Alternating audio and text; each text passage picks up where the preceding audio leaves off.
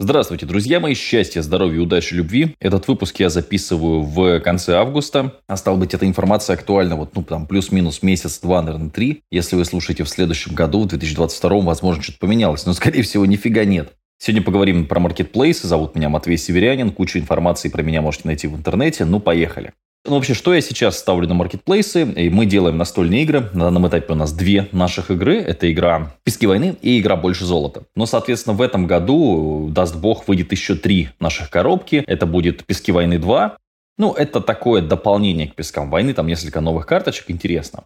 Выйдет, соответственно, больше золота следующая часть, где будет уже набор не только на двух игроков, но и на трех игроков. И одна из фишек нововведений будет тканевое поле. Не картонное, а тканевое. Потому что, конечно, текущая коробка нашей игры можете вбить больше золота, посмотреть. Она прикольная, но она большая. И именно с точки зрения подарка она хороша. С точки зрения поездок не очень удобно. Люди хотят поменьше поля чтобы можно было играть там в поезде, в дороге и так далее. Да, даже в машине можно было разложить. Или там не всегда даже стол такой есть под большое поле. Поэтому тканевое поле – это, собственно, вот то, что мы сейчас производим. Довольно интересно. Скоро будет готово. Там поле Оксфорд называется материал, из которого делаем. Расскажу, короче, потом подробнее об этом всем.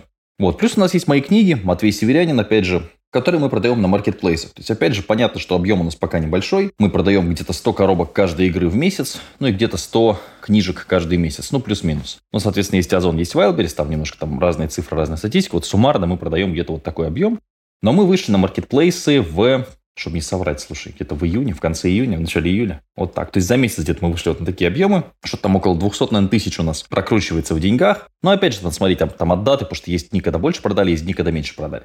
В целом, э, когда я начал первый раз заниматься некой торговлей в интернете именно чем-то, я очень давно, будучи молодым человеком, сделал магазин, назывался он жуч.ру, сейчас его хрен найдете, конечно, потому что это был год, когда мне было 18 лет, то есть прям, наверное, 19. И мы тогда с товарищем заказали кучу товаров с Китая, тогда был как-то не распространен Алиэкспресс, я вообще не помню, был ли он тогда, конечно, никто про него не знал. Мы пользовались всякими сайтами типа Tiny Deal, Focal Price, э, некоторые из них до сих пор существуют, где заказывали всякие китайские дешевые ширпотреб. Вот. Ну и, собственно, этот ширпотреб потом продавали в России. Мы продавали всякие штуки. Как сейчас помню, там всякие э, Спанч Бобы, Патрики, вот эти игрушки все. Тогда очень хорошо у нас зашли флешки с Гомером Симпсоном. Как сейчас, прям это было супер вообще, супер хорошо. Флешки прям расходились, разлетались, и мы их дозаказывали. Очень тяжелый был бизнес, много товара приходило испорченного, мятого, э, приходилось его выбрасывать, то есть или там ставить уценку. Ну, короче, еле-еле мы концы с концами сводили, и китайцы, конечно, были отвратительные в этом плане люди, но они очень часто валили на таможню, говорят, на таможне у вас украли. Но это прикольная такая отмазка, то есть ты вместо 100 коробок кладешь 98, говоришь, ой, наверное, на таможне украли. Ну, на мой взгляд, странно. Это ж не iPhone. Ладно, если iPhone украли на таможне. Ну, украли там игрушку с зайцем маленьким, который там стоит 2 доллара. Ну, не знаю. Хотя, опять же,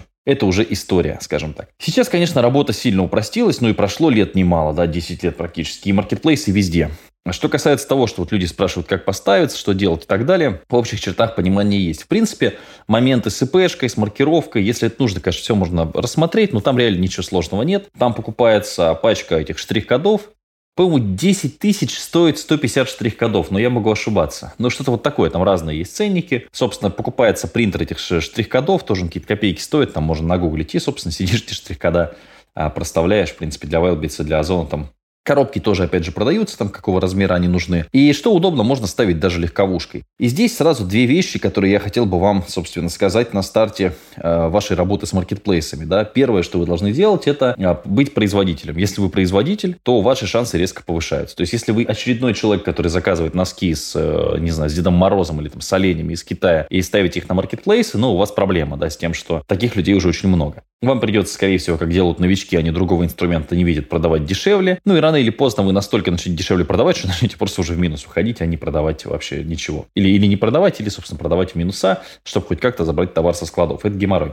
Вот второй, собственно, способ а, успеха, да, кроме того, что вы должны производить что-то, это вы должны жить рядом со складом. Вот, например, в Казани очень удобно жить, в Москве жить очень удобно, а в Екатеринбурге очень удобно. В каком-нибудь городе, где склада нет, в Оренбурге, например, да, или там в Ярославле. Ну, в Ярославле есть там этот перевалочный пункт, это такой. Там немножко тоже полегче. То есть, это без, ну, то есть, если у вас есть рядом склад и вы производите, для вас это супер выгодно. Сейчас для жителей Подмосковья, кстати, субсидии там еще есть неплохие, то есть, там можно комиссию компенсировать. В целом, короче, чем ближе вы к Москве, тем, опять же, вам интересней, наверное, в этом плане ставится на маркетплейсы. Если вы ничего не производите, в вашем городе склада нет, наверное, я бы не особо думал про маркетплейсы, потому что скорее потеряете. Плюс, нужно быть, то есть, опять же, у многих такое мнение, надо выйти, а там уже все хорошо. Полная это хрень. Выйти на маркетплейс это самое простое. Если у вас не специфичный товар, не какой-то крупногабаритный, а что-то вот такое обычное, книжки продаете, носки, струны для гитары, ну что-то вот такое, ну обычный простой какой-то товарчик, да, какие-нибудь картины по номерам. Это все ерунда, выйдете вы легко.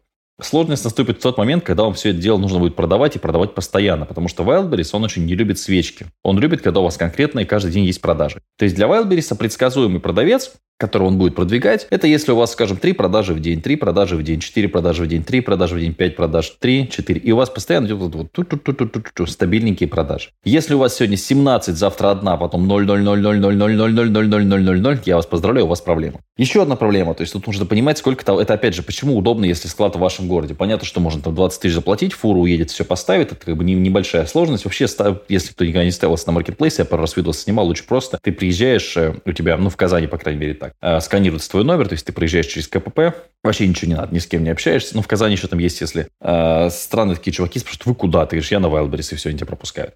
Сканируют твой номер, проезжаешь, и тебе определяют место в очереди. Говорят, там, ну, ожидание две машины, одна машина. Ну, подъезжаешь к воротам, выгружаешься, и все. Ну, даешь коробку с этими двумя штрих-кодами, и все. Ну, короче, это очень легко. На Озон, кстати, посложнее. Озон немножко более такой в этом плане. На Wildberries очень все четко сделано. Но на Озоне зато рекламироваться проще. То есть там прям через кабинет Озона. Нужно, кстати, зайти, что у меня по Озону, я давно не смотрел.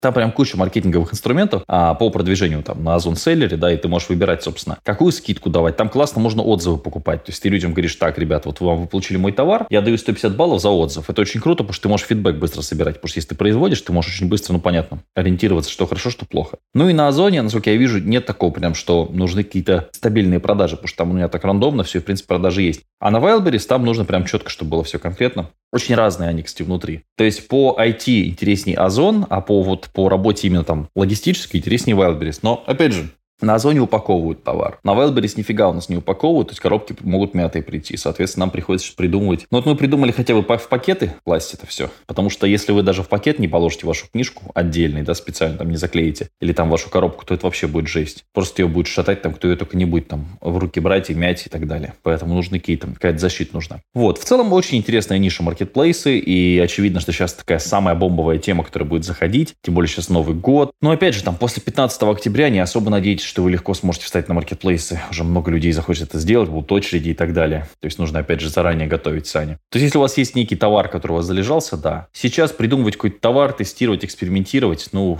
не знаю. Вам на старте нужно хотя бы там в месяц продавать коробок, ну, не знаю, коробок 50 хотя бы того, что вы будете там продавать. То есть вам для этого нужно поставить хотя бы там, я не знаю, 50 коробок, потом оперативно доставить еще 50 коробок, еще 50 коробок. То есть это определенный геморрой на самом деле. Но я смотрю даже по казанскому складу, регулярно люди ездят на легковушках, буквально там пару каких-то коробок с наушниками закидывают на склады, то есть вот так вот экспериментируют. Потому что если вы слишком долго держите товар, там, да, там месяц, по-моему, сейчас такая штука. Там, конечно, по категориям еще есть какая-то какая тема, но я просто не глубоко, потому что я в двух категориях торгую, меня остальные категории, в принципе, мало интересуют. 30 э, дней, потом начинаешь платить за склады. То есть ты не можешь просто взять и поставить туда, там, я не знаю, три товарных вагона, да, своего товара. То есть можешь, конечно, но будешь платить за склады. Поэтому нужно, чтобы у тебя это все оборачивалось, и не самый простой бизнес. То есть в этом плане, если, опять же, многие спрашивают, ну, чаще всего мне что спрашивают, да, Матвей, как с нуля что-то начать, простое поделать, первые там 100 тысяч. Блин, я бы лучше онлайн-профессию получил, каким-то СММщиком устроился и в сотку зарабатывал, чем вот это вот маркетплейсами заниматься. Тема очень хорошая, можно много зарабатывать, можно прям подняться, но пff, нервов тоже она у вас поклюет. Мне проще, потому что у меня сотрудники этим занимаются. Но в целом все равно как бы такая тема. Но интересная. Интересная, и оборот очень большие. Когда раскачаешь товар, конечно, ты уже можешь зарабатывать отличные деньги.